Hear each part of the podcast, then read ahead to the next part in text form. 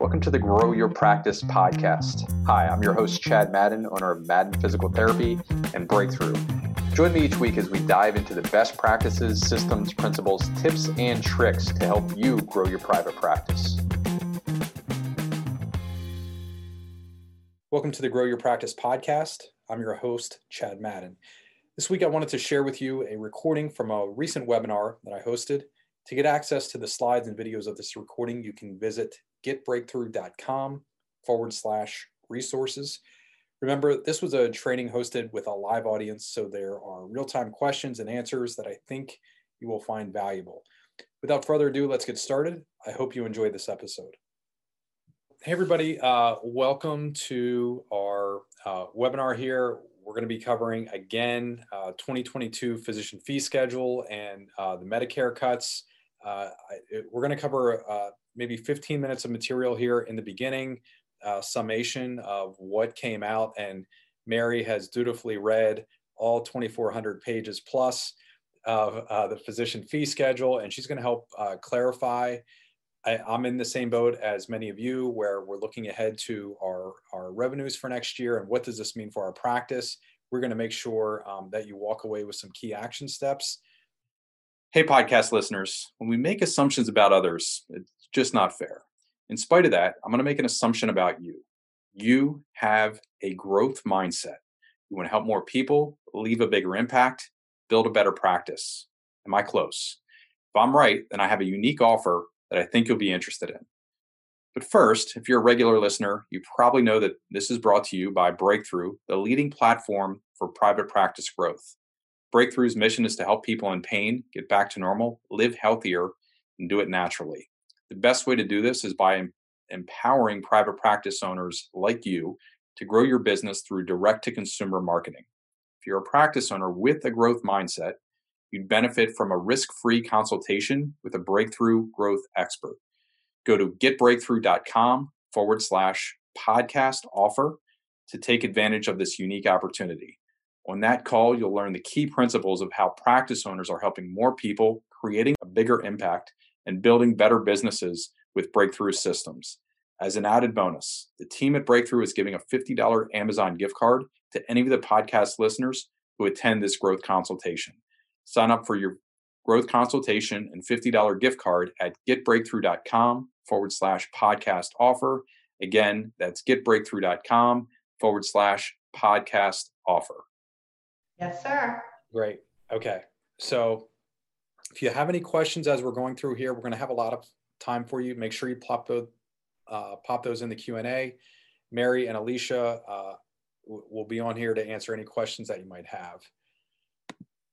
So uh, our agenda here for the call, we're going to discuss uh, the, the nuts and bolts of the uh, Medicare changes here in 2022.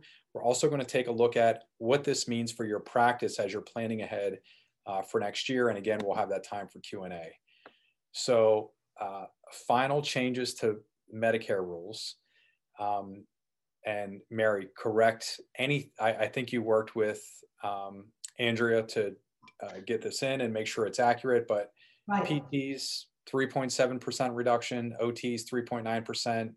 Looks like the PTA thing is officially official, and we're going to have a 15% cut there. Um, and yeah, any other changes that you want to talk about on this slide before we get into the, the other um, the other things? You know, I like to look at everything with a little bit of positiveness.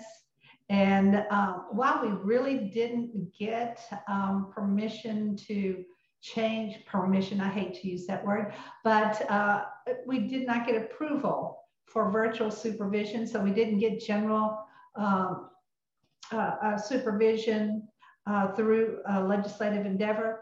We do have it extended um, through the pandemic waiver. So we, that is extended at least until 2023.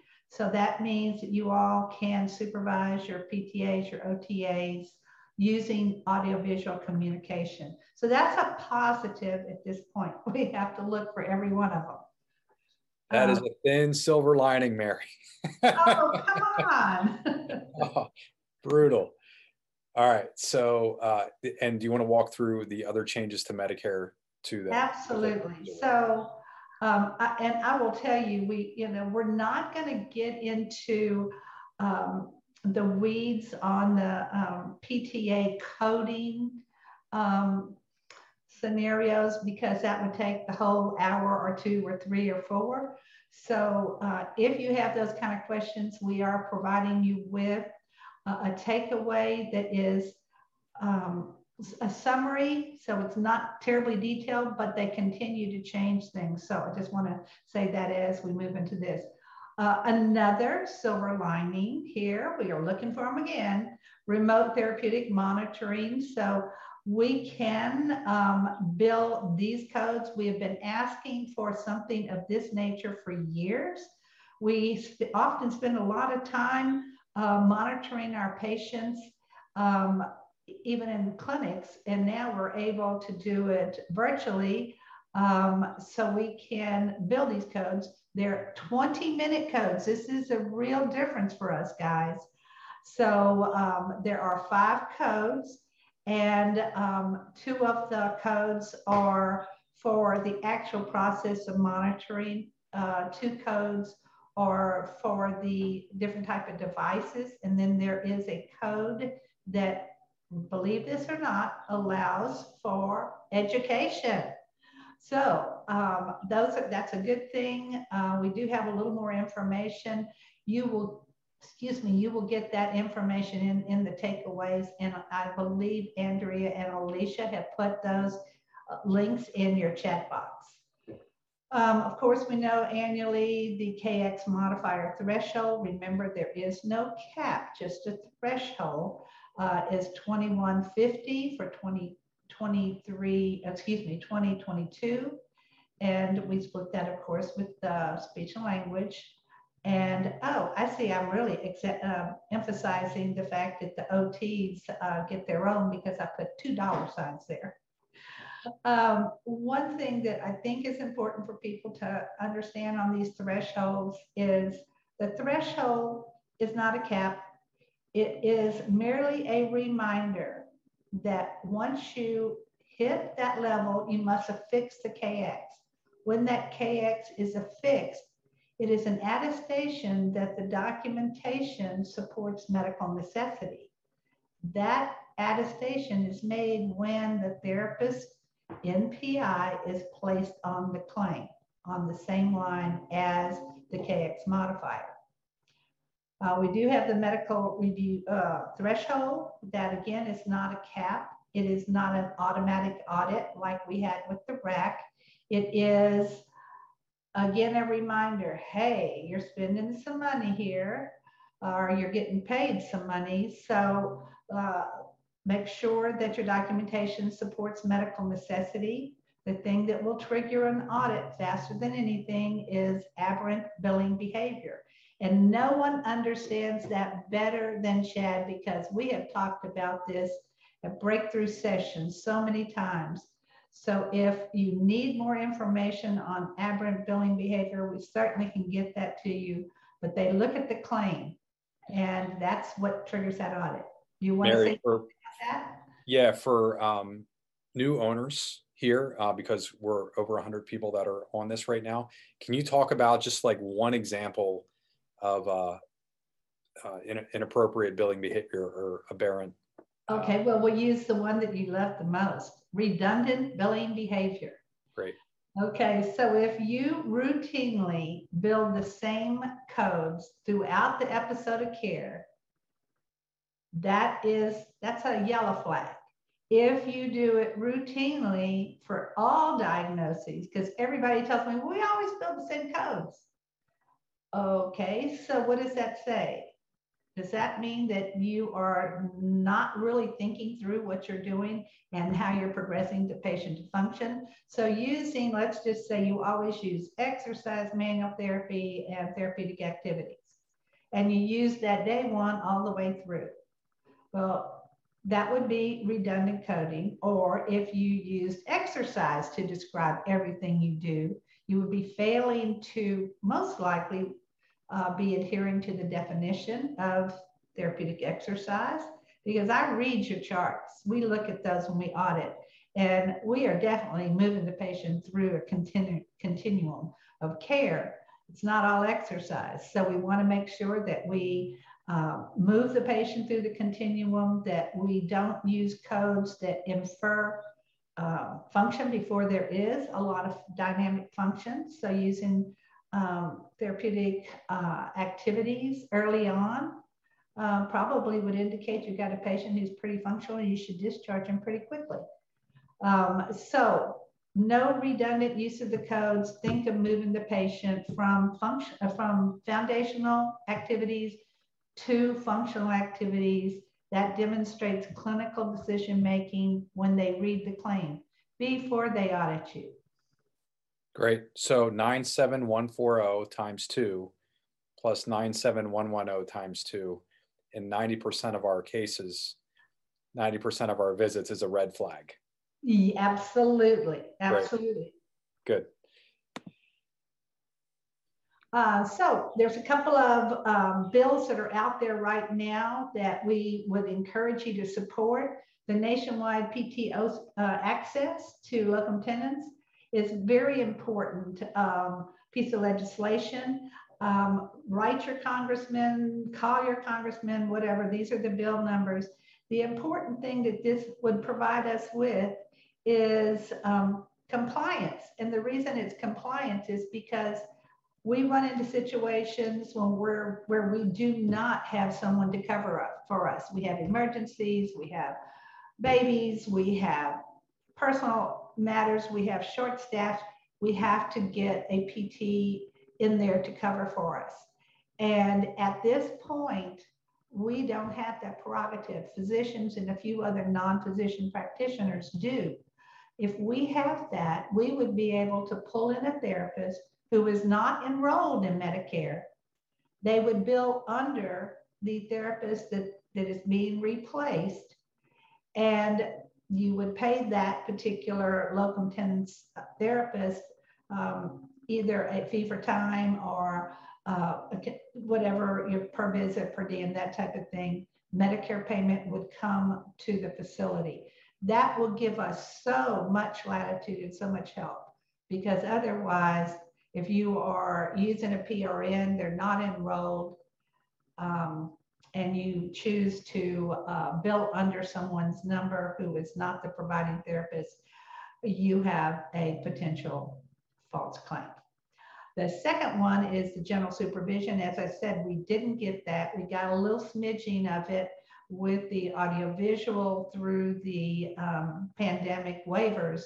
Uh, but this particular bill is called the SMART Act and uh, it it, uh, it is supported by a um, a letter that 245 congressmen uh, drafted and sent um, to both the House and to the Senate. And um, this is saying that, hey, why isn't everybody getting to um, have an, a level playing ground? That this act also supports um, better balance um, in payment so that we do not continue to have the physician fee schedule, which has to be adjusted annually. And you have to rob Peter to pay Paul. So nice act, read it. I'd encourage you to read it um, and contact your legislator. The last one is person, uh, permanent listing as telehealth providers. Uh, we have that again through um, the pandemic waiver. We are not listed statutorily as eligible providers of telehealth, and we have no mechanism under the physician fee schedule to bill for those services. So we want to be eligible for telehealth, and um, this this particular piece of legislation would um, uh, provide that opportunity of pass. All right, so want to take a step back um, and look at the changes from a 30,000 foot view for our industry. So most of us as clinicians, as uh, physical therapists, occupational therapists, et cetera, um, we're, we're, and as business owners, we're trying to balance two things here. One, on the left side of your screen, you see people, relationships, reputation. This is usually by nature what we're really good at. We love to help people. We would, if we could, legally and ethically, which we cannot, but we would waive all co-pays and co-insurances and all that other stuff, right? Again, legal disclaimer, you can't you can't do that. Um, and then on the right side, um, we have productivity, and this is where we get into um, our you know metrics and essentially running a sound business so we can keep our doors open. And when we're talking about Medicare cuts here in 2022, we're we're constantly trying to juggle these two things. You know, now we have record uh, debt coming out of school. We have seen PTA, and I'm not sure what even to make of this right now, but uh, PTA demand for salary dramatically increase at a time when reimbursements are going to dramatically decrease. That doesn't make sense uh, in the marketplace long term. So we're doing, we're all performing this this balancing act. Um, yeah. So we're going to get to um, how to forecast here really quick. Uh, this session is brought to you by um, Breakthrough. What we do is we work with practices to help them grow um, with primarily direct to consumer marketing and also um, a word on BCMS, Mary. Um, as a client, I can do this for you, or you are more than welcome to. Uh, well, I think I'd like to have you say something and then Alicia will chime in. Great. So, you know, as owners, um, we uh, there are a couple different ways that we can look at revenue. Um, the way that I look at it as an owner is we want to yes, get reimbursed and not leave money on the table for the services that we provide. However, we also want to keep it safe. So I don't know if you've ever been audited by Medicare. We have done it now twice. Uh, it's not a pleasant experience. Once I had to write a check back to Medicare um, for, and this was many years ago. Um, basically, we were uh, not keeping track of time in, time out. Uh, we were keeping track of it in a written chart, not uh, within our, I'm sorry, we kept it electronically. We did not keep it in the written chart, and that got us in trouble. So had to write a check to Medicare. That was extremely painful when I was early in private practice a few years ago. After we went through um, working with BCMS, Mary flew here to Harrisburg, the destination capital of the world, and did a, a thorough audit of our operations. Um, we handled the redundant coding um, and you know made a lot of changes. Uh, we were then audited by Medicare, and we actually got a small check written back to us from Medicare, which was really, really cool. So if you're thinking about protecting your revenue, um, BCMS is your go-to. Okay, thank you, Chad. Chad, it's always great to have an endorsement like that. Um, I won't be long. Um, I feel like most of the people who are on this call, just when I kind of scroll through, know us. So it's nice to see everybody. Thanks for participating. If you don't know us, we are here to protect you. We are an outpatient compliance um, consulting firm. That's all we do. Um, we have a litany of products and services. We help that help you be in compliance. Um, you can see these listed on our screen here. We provide compliance programs um, that are fully um, in compliance, again, with the Department of Health and Human Services and the Department of Labor. And then we also have chart audits and enrollment and on-site audits like we did for Chad a number of years ago, um, you know, security risk analysis. And then of course we have Mary who does a lot of our consultation and education. So thank you guys for participating today and um, I'll sign back um, off, okay? Great. Thanks, Alicia. All right, so how do we forecast forward? And then we'll get into the Q&A here. So, it, and this is a hypothetical practice. I went uh, with a million dollar practice. It could be a practice location, but you can extrapolate it to the size of your practice. If you're doing 500,000 uh, a year in revenue, then just half the recipe. If you're doing 10 million in revenue, then then 10x it. But um, you know, in, in, this example, I used 11,000 visits on the year. Um, forecasted gross revenue projected to be a million dollars. It's roughly $91 a visit, which is close to the national average. You can see I went through employment, billing, marketing space, office expense, clinic expense estimates. Total cost there 783K.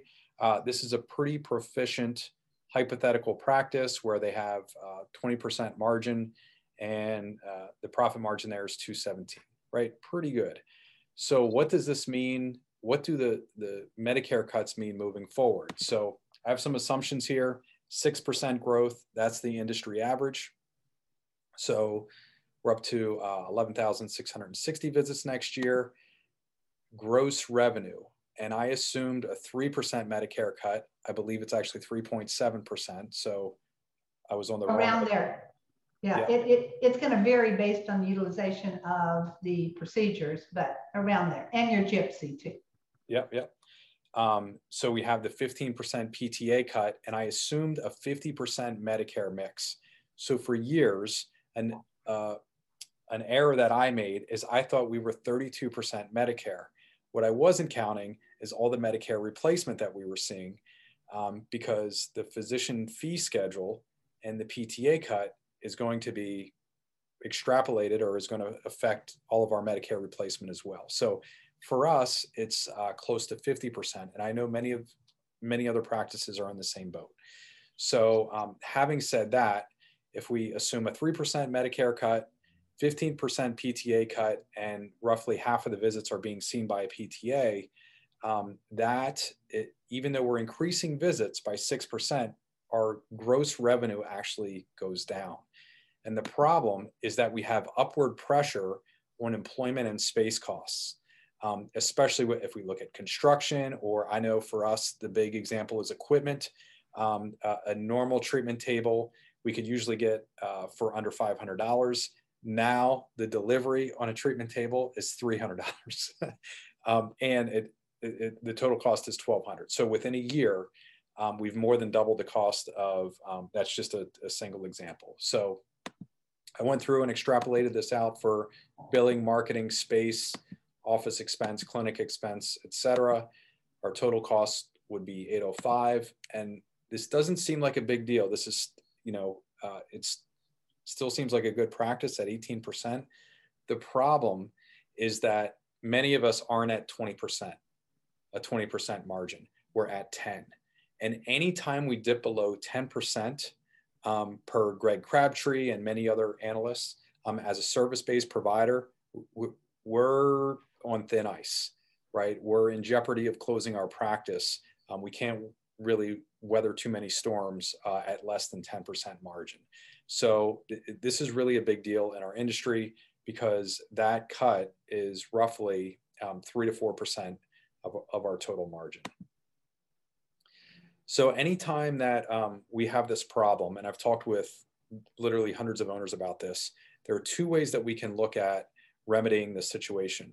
Number one, and by the way, every single owner on here um, should go through the exercise projecting forward to 2022.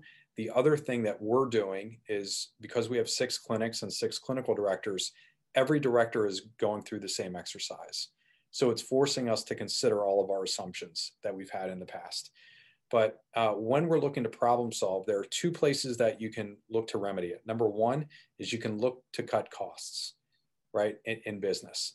And to me, what I've seen happen is that is it, it leads to a quick demise, right? Multiple examples of this.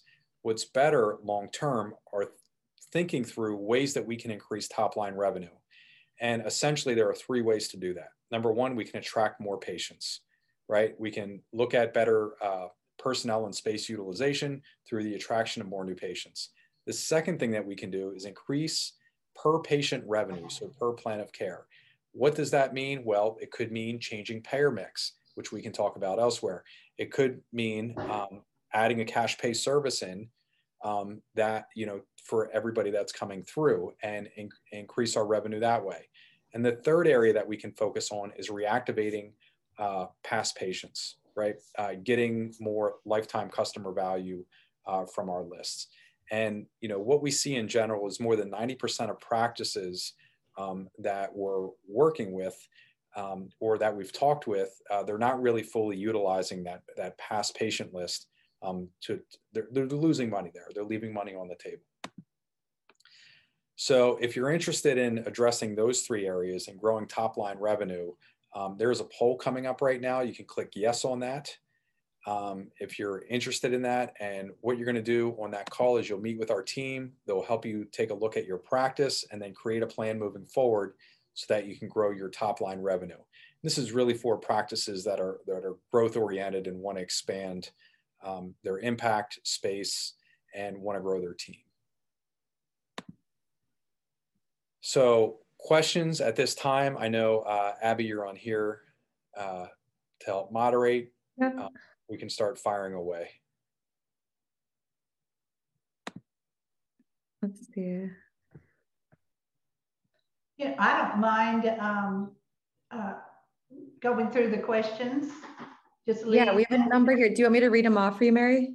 No, I, I've been looking at the ones that have come through. Why don't I just go ahead okay. and take them one by one? Go for it.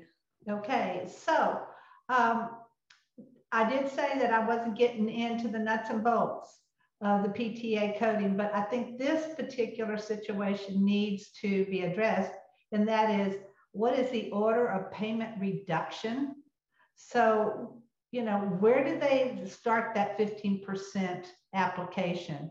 And what CMS has said, and it is stated very clearly, um, one of the few things that's very clear in the physician fee schedule is that they will be taking 85%, okay, paying 85% of their allowable, so that 80%. So, and this is on when they look at the uh, beneficiaries uh, payment, uh, we're looking at uh, always therapy codes that that get the um, um, MPPR, so the multiple procedure payment reduction, all of that gets calculated in. Right now, this year, we don't have the 2% sequestration but unless there's congressional action, we will. So that's kind of another add-on, uh, you know, reduction. But basically, once all of those things are factored in, they are going to take the 15% of the final adjustment. So it's not made up front. Uh, they, they factor in all of the other things. And I think that's important for you to understand. If that doesn't make a whole lot of sense, uh, we can we have put in and I typed up some answers because we got a lot of questions prior to um, the session um, starting. So I, I, did type in a couple of examples and uh, Andrea, are we providing the, the Q and A's uh, to in the chat box after we finish?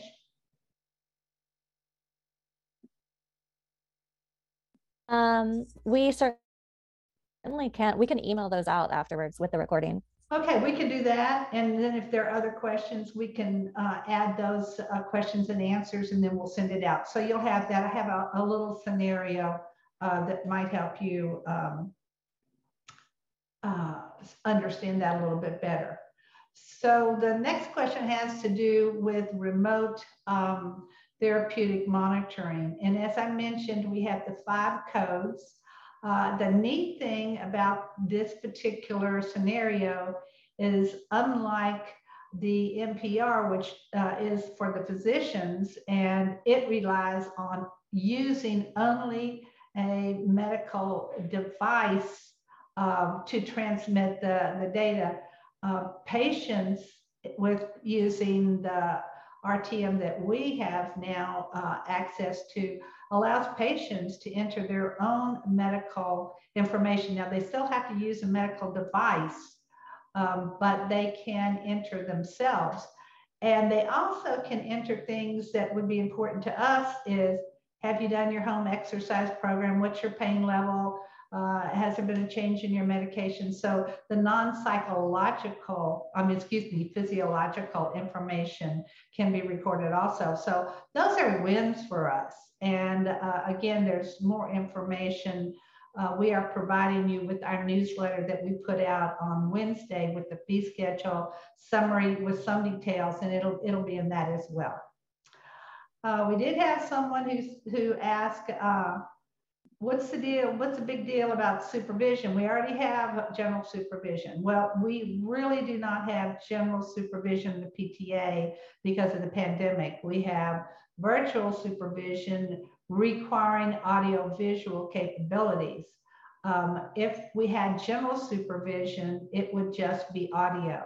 Most practice acts, I think there's 44, 45 states that allow general supervision of the PTA. Um, that is being reasonably accessible to them, at least by phone. So we're, now, that's not a big deal now because most of us have smartphones. So there's that feature. Uh, but you do have to have a patient who has a smartphone. So that does um, put a little kink into it. This podcast is brought to you by Breakthrough, the leading platform for practice growth. Breakthrough has helped over 1,500 healthcare practice owners leave a bigger impact in their communities and grow a larger business. As the founder of Breakthrough, I've developed a library of educational resources on practice growth. These are based on my learnings from my own experience as a private practice owner, plus the experience working with thousands of other owners in the Breakthrough community. If you have a growth mindset and you're hungry for free resources to help you grow, check out Breakthrough's Resource Hub. Go to getbreakthrough.com forward slash resources, where you'll find on demand trainings, tools, templates, planning guides, and a host of other free resources. Again, you can find these at getbreakthrough.com forward slash resources. If you're interested in getting direct support with your practice growth, you can request a free growth consultation at getbreakthrough.com forward slash podcast offer. I'll just read these off through you. So the first one, um, what is the status of, um, I'm going to butcher this word. Sequestration. Sequestration going into 2021. You kind of answered that a little bit, but. Okay, so sequestration is mandated. It's been in place since 2013. Uh, it impacts um, the uh, uh, obviously the payment, but it is a, it's a two percent reduction. Uh, it was put on um, it was suspended during the pandemic. It will take congressional action um, before 2022 um, for it to be halted. It is legislatively required. Okay. okay. Next question from Denise. Will they ever change the rule where a PT has to be present in an outpatient private setting? Well, that would be the general supervision that we're talking about. And believe me, we're knocking down the door. That's one of the bills that I uh, suggested that you follow and support and, and talk to your congressman about. Um, it makes no sense for us to have um, direct supervision requirement and other settings have general, especially when we look at rehab agencies who operate identically to us from a, a normal operations uh, perspective. So um, support that bill and let's hope we can get it passed. It makes sense. We don't know why they did not put it into the fee schedule uh, because they did say they were considering uh, doing that in the proposed rule. Okay, next question also from Denise. If the owner slash PT signs all notes, will there be any reductions for PTAs? Let's say it again, I couldn't hear you very well. If the owner slash PT signs all notes, will there be any reductions for PTAs? Well, first of all, yes, that would be incorrect to do that. Um, an owner, if they are not the person providing the service, then that could be a false claim. That means something is being reported as billable under somebody's NPI who did not render the service.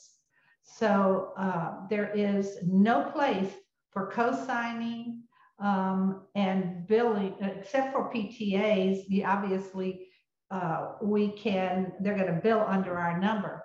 But the fact that someone signs for it does not replace the actual behavior. And the behavior is that the PTA saw the patient.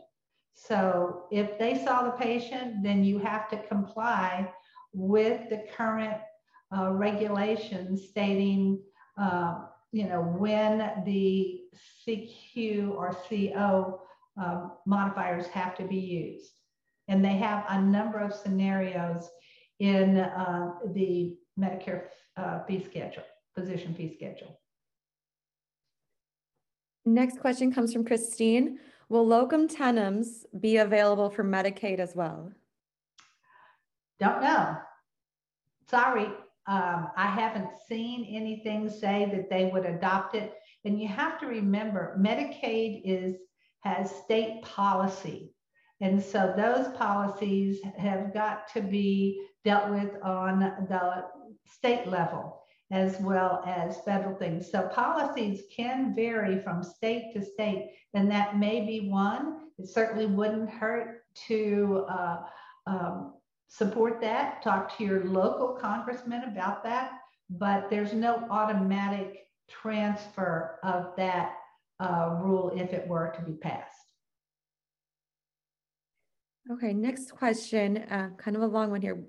Wouldn't it create a bigger stink with CMS if we could get all the private practice to go non-par with Medicare and refuse to see Medicare patients while educating the Medicare patients as to why we are not accepting Medicare patients and the recourses to contact senators and or CMS? Uh, I am a gigantic proponent of non-participation. For those of you who do not know what that means, that means you choose not to accept assignment. You must be enrolled in Medicare. It is not opting out of Medicare because we don't have that prerogative. We either participate or, or choose, or we either are enrolled or we're not enrolled. If you are enrolled, you can participate through assignment, accepting an assignment of benefits, which means you accept Medicare allowable, or you can say, I'm not going to accept uh, assignment. You may bill up to the limiting charge, which is 15% more than Medicare. There are ups and downs to that. You have to be prepared in order for that to work. You have to be prepared to collect cash at the time of service, or you will turn into a collection agency. Uh, it is a very, very detailed type of uh, scenario. Uh, should you uh, be interested in more information, we do have a little snippet we've prepared on that. Uh, please contact Alicia Mahoney if you're interested in more information. But yes. I actually, um, we actually, Mary, um, we did the webinar on this in January, and we have a recording of it, so I can, you know, share that recording that would be perfect. Okay, and I'm going to just. I think uh, I think power because you know what and what what I have said in my discussions with my legislator is this will impact access. Those people who have cash-based practices obviously have a population that can tolerate paying cash. Um, now, unlike just being cash out of pocket, they will get reimbursed from Medicare but it is after the fact, cash out of pocket, and it is a slightly reduced amount that they get paid from Medicare, plus they have to pay the limiting charge. Um, so your po population has to tolerate that. If you are in an impoverished area or even in, in areas where people really are dealing with uh, not being able to come up with cash uh, at the time of service, then that's going to limit access because they're going to say no. And that's what I go after. This will limit patient access.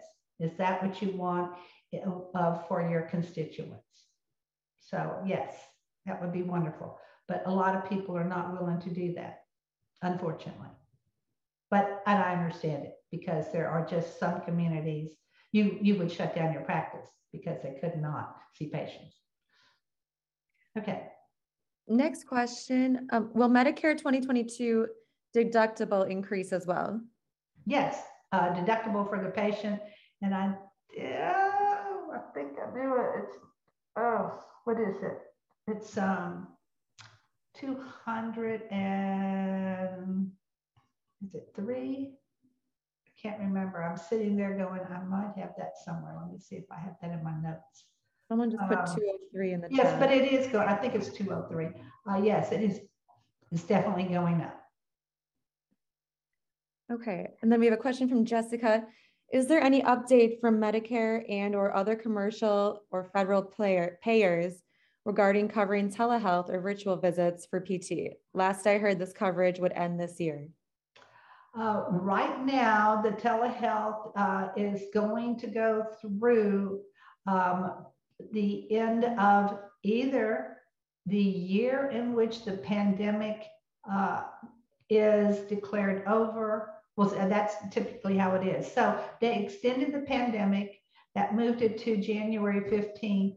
Since that's in year 2022, it will go through 2000, excuse me, 2022.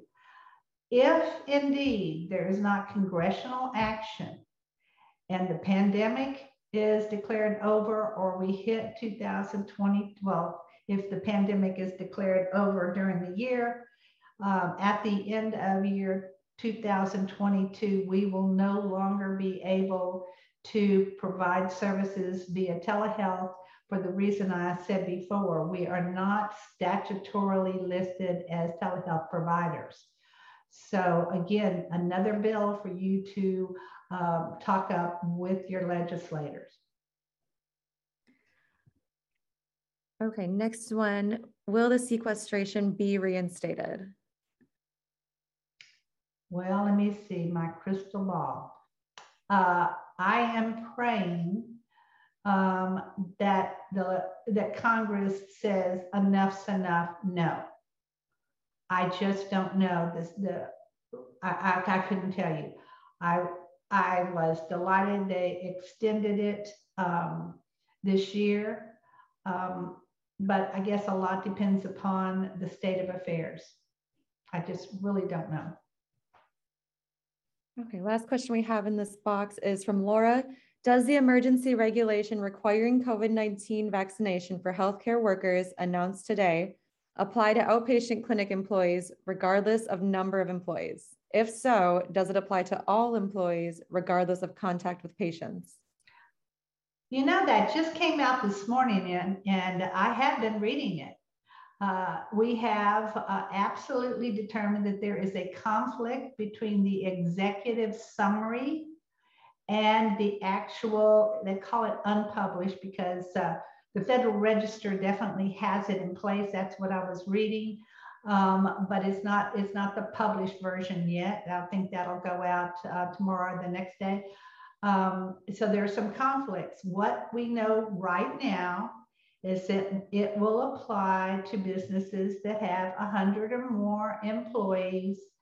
And they have um, the they will have the option of vaccination initiated by December 4th that's today or 5th um, and to have the the last did I say December? I meant November. And then things need to be in place and finalized by the 4th or 5th of December. There are uh, options for testing, and there are also options for religious, medical, and other exceptions. That is the part I have not gotten to yet to see what applies.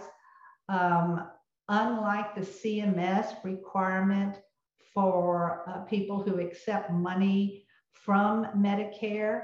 Um, that was for agencies, contractors um, that, uh, for instance, we have agencies that applies for them, but because we're not an agent of the state or, or uh, certified by uh, CMS as a provider, it did not apply to us in private practice.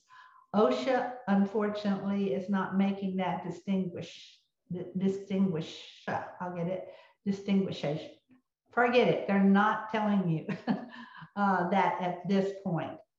Uh, these are long, long documents, and we do have to work through them. I understand it's very time sensitive. Uh, I know that the private practice section is working intensely on this. Um, I've been in communication with them this morning. Um, so as we get more information, uh, we will be putting that out in our newsletter uh, tomorrow uh, as we disseminate through this. Um, and um, I would tell you to tune in to your local associations, uh, the Private Practice Association, uh, if you're interested in working with us, you can contact Alicia and uh, we can get information to you. Great, thank you. Looks like we have just a few more questions that it would okay. be great to get to. Okay. Um, this one is what are the new codes for 2022 and how are they used? Big question. Are you talking about the, the um, therapeutic, um, uh, excuse me, the remote therapeutic monitoring? Remote monitoring codes, yes. Okay, so those are in the handout that you have as far as the specific code. Um, I can tell you that, um, but it is written up so that'll be a little more long lasting. I, let me look this up. There's two 20 minute codes. Um, they deal with um, um, the service you're providing, the first 20 minutes provided in a month. And then they have a second code that is, again, another full 20 minute unit. Um, these have to do with the service that's provided remotely. Then there are a second set of codes, um, the 98976 and 98977, um, that don't fall under actually the, the PTA de minimis. And uh, those have to do with the devices. So they're not you know, even though I guess if a PTA were helping with this, it would not impact the or cause the application of the 15 uh, percent reduction. And then the third code, I didn't say what the, the first two were. It was uh, 98980 and 98981 were the first uh, 20 minute codes. Uh, and the final code is 98975. And this one is um, the initial setup of the monitoring and patient education, and it is subject to the PTA reduction. Great, thank you. And any comments on the audits going on for neuro uh, reduction and now moving to therapeutic activity? Are you talking about post-payment uh, reviews? I, I mean, th that's a real open uh, question. So the there are a number of audits going on, and the MACs have been kind of like crazy since they um, reinstituted them in April of, I mean, August of last year. The first thing we saw were post payment reviews. They are targeted. They're not targeted probe uh, education audits. They are targeted in that they are looking at specific CPT codes and those codes are selected based on how you perform in relationship to your peers. So if you um, perform, if you exceed your peers, or maybe even if you go way under your peers, they might look at you for that. So it is outside of the bell curve, so to speak. Um, those are still going on aggressively um, you know, sometimes we get four, five, six calls or emails a day with, oh my God, I, am being audited. So um, that they are going on. Uh, the targeted education and probe, the targeted probe and education audits have resumed. I haven't seen them um, be employed as aggressively as the post-payment audits. Um, they probably will, but right now I have not seen that. And those focus on a number of things. They certainly target CPT code utilization, but other irregularities. So they're going to look maybe a little bit more at aberrant billing behavior.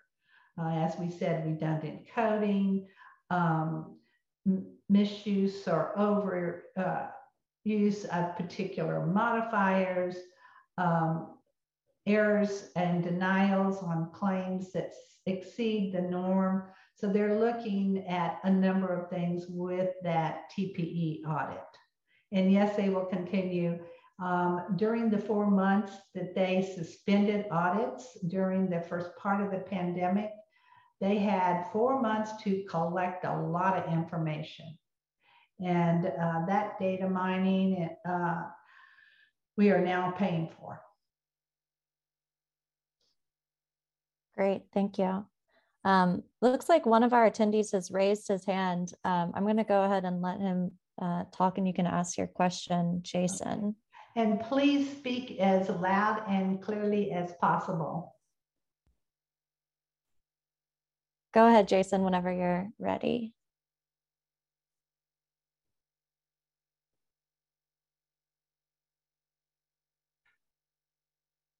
It looks like he's still muted, um, Abby. Pardon? It looks like Jason is still muted. Oh, okay. Yeah, no, you answered my question, so I tried to raise, lower my hand. Oh, we don't allow that. No worries. Thanks, So Jason. sorry. Okay, Uh, one more question we have here. Um, is anyone working on the Medicare Advantage plans regarding the $40 copays per visit to PT? Um, well, I can't say if somebody is. Um, you're talking about us being classified. Um, well, I think actually that's commercial as um, specialist. Is that what you're talking about versus generalist? If that's the case, um, I, I know that there is action out there at the association, the National Association level. Uh, whether it's specific to Medicare Advantage, uh, I don't know. You have to remember Medicare Advantage, while they are contracted contracted with the federal government, they are uh, commercial payers. They write policy, so their policies are specific and unique to their plans. Awesome, thank you. And it looks like we don't have any more questions in the chat box or the um, chat. You guys are free to keep putting some in there. Um, but we do have more of our pre-event questions that I can go through, Mary. Um, Um, that's that's fine. okay, next one is why are PTs not on the list as approved telehealth providers? Uh, you know, if I don't know why, I want to say, stomp my feet and say, not fair, not fair, not fair. Um, that won't get me anywhere.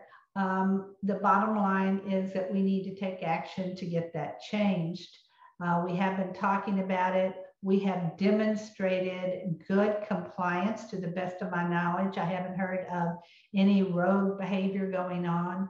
So I think that um, they have a history. Uh, my guess is they really haven't had time or maybe the desire to evaluate it. And you have to understand it will take congressional action. If you happen to be monitoring what's going on nationally, there's a lot of things that have major catastrophic impact on us as America. And so it might not be foremost on their mind. Uh, when I talked to my legislator, I had to wait a long time to decide I want to talk to you about physical therapy um, uh, legislation because I had to be sensitive to where he was in trying to deal with things that impact all of his constituents, not just us. So uh, I would tell you that uh, I don't want us to, you know, just kind of be marking our time, but we do have to be sensitive, um, but support the bills that are out there. That will help us. So it does, they have the bills, look and see if they have signed on to the bills, look and see if they support the bill. Um, it takes a second to write them. You can go on their website and you can, uh, it'll say, uh, offer your comments. What's it about? Healthcare, energy, whatever it is. Um, and you can write, and you know, they're really good in most situations, at least my legislators are, of responding. Okay. Okay, awesome, thank you. Next one we have is how many evaluations can we bill in a year? What length of time? Now that one crept in there. This kind of really doesn't have anything to do with uh, the subject matter here, but I will tell you, and I'll answer that question quickly. Um, that's uh, how many evaluations you can bill in a year would be dictated by a couple of things. Your Practice Act, does it require certain um, uh, terms for when you do a, um, a, an evaluation or a reevaluation? And if so, you must comply with that, even if it is more stringent than federal regulation. Now, from Medicare, Medicare would require a reevaluation or an evaluation if the patient presents with a new condition or new diagnosis, because that could impact the plan of care. You just don't take a patient that was a back patient and now fell and broke their hip and just go on with them. So obviously you're going to evaluate them. Um, and that would be consistent with Practice Act too. So anything that's going to impact the plan of care, whether you're uh, adding to it or you're reducing it because of new conditions, um, you'll need to do those particular evaluative procedures and bill accordingly. And Medicare would expect to see some change in the plan of care or at least some comment if you added a new um, condition or diagnosis as to why the plan of care didn't change. and recertification would be required if you do have um, a uh, new addition or major reduction in goal, um, those types of things um, for a new condition. Recertification would be required. Okay, thank you.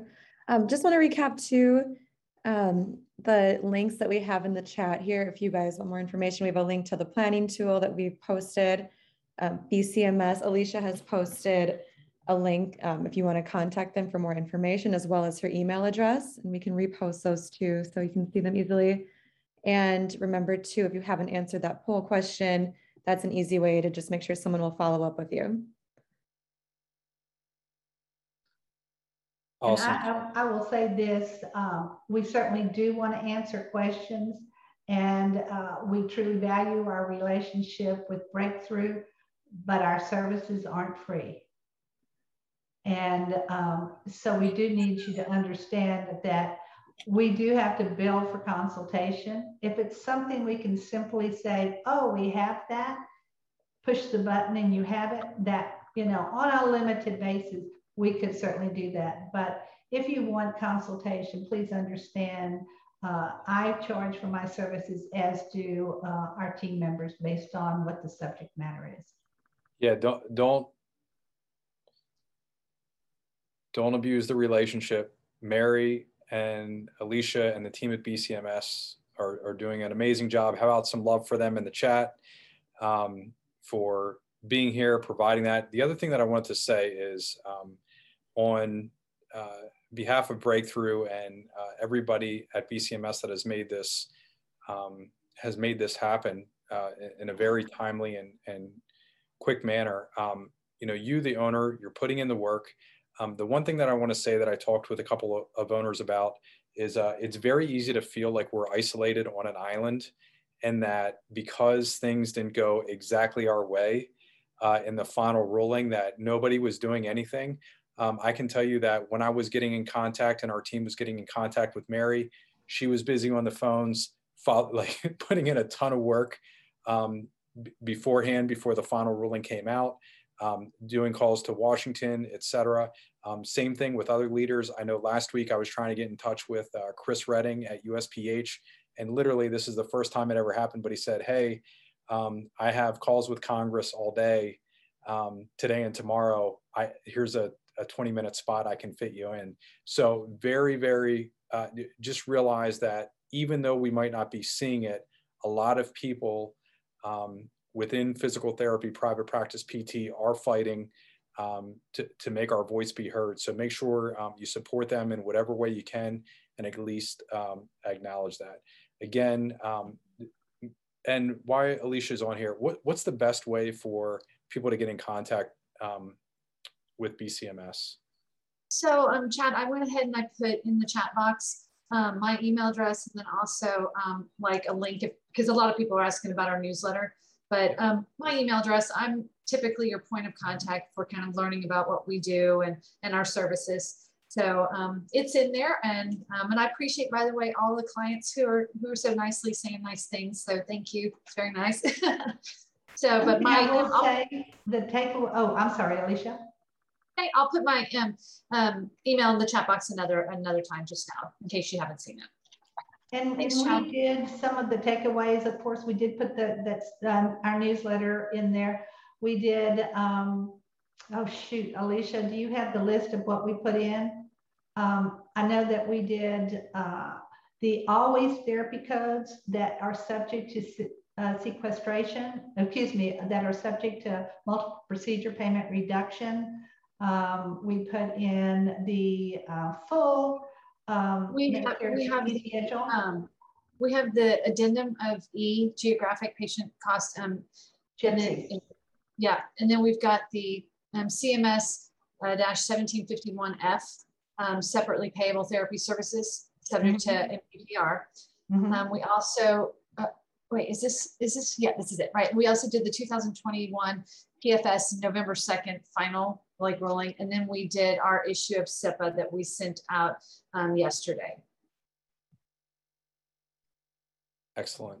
Um, one more thing that uh, for the, only because I saw the um, the comment from Bill meeting with my legislators next week, so far very open-minded. Um, we do have some podcast interviews that we're lining up. Um, and in the early going, there it, it's from people that have lobbied effectively uh, for private practice PT. Um, a couple different groups that we're going to talk with there. But the one thing that they've all said in common is when we made it about physical therapy, nobody listened. When we made it about the patient, the patient. is exactly what you said earlier too, Mary. And I just want to call it out when we made it about the, the patient who is their voter or their constituent, I think is the word that you used, then uh, all of a sudden they listened and there was meaningful change there. So if you are talking, um, if you're sending a message or you have a call with a legislator, make sure you make it about the patient, frame everything around uh, the welfare and health of the patient. And I think you're going to um, find a lot more success there. I will tell you something that was very effective for us uh, back when okay, when we were trying to get direct access in Texas. We, we figured out um, our, our state legislator had X number of people in his district. We calculated how many um, percentage wise we saw, okay? We looked at how many times we saw that patient and had contact with that patient. We extrapolated that. We put his number, which was District 7, to the nth such such degree, I can't remember, uh, exponential um, factor. And we said, this is how many of your constituents we talk to every day. And his eyes and his behavior changed immensely. Use that. The other thing I will tell you, because I did lobby uh, for five years, put the subject matter first. Don't go into a bunch of detail they call it a 60 second bite. Put that first. Patient access, your constituent is not being served adequately because 60 second bite. And then if they give you more time, you can go into more detail.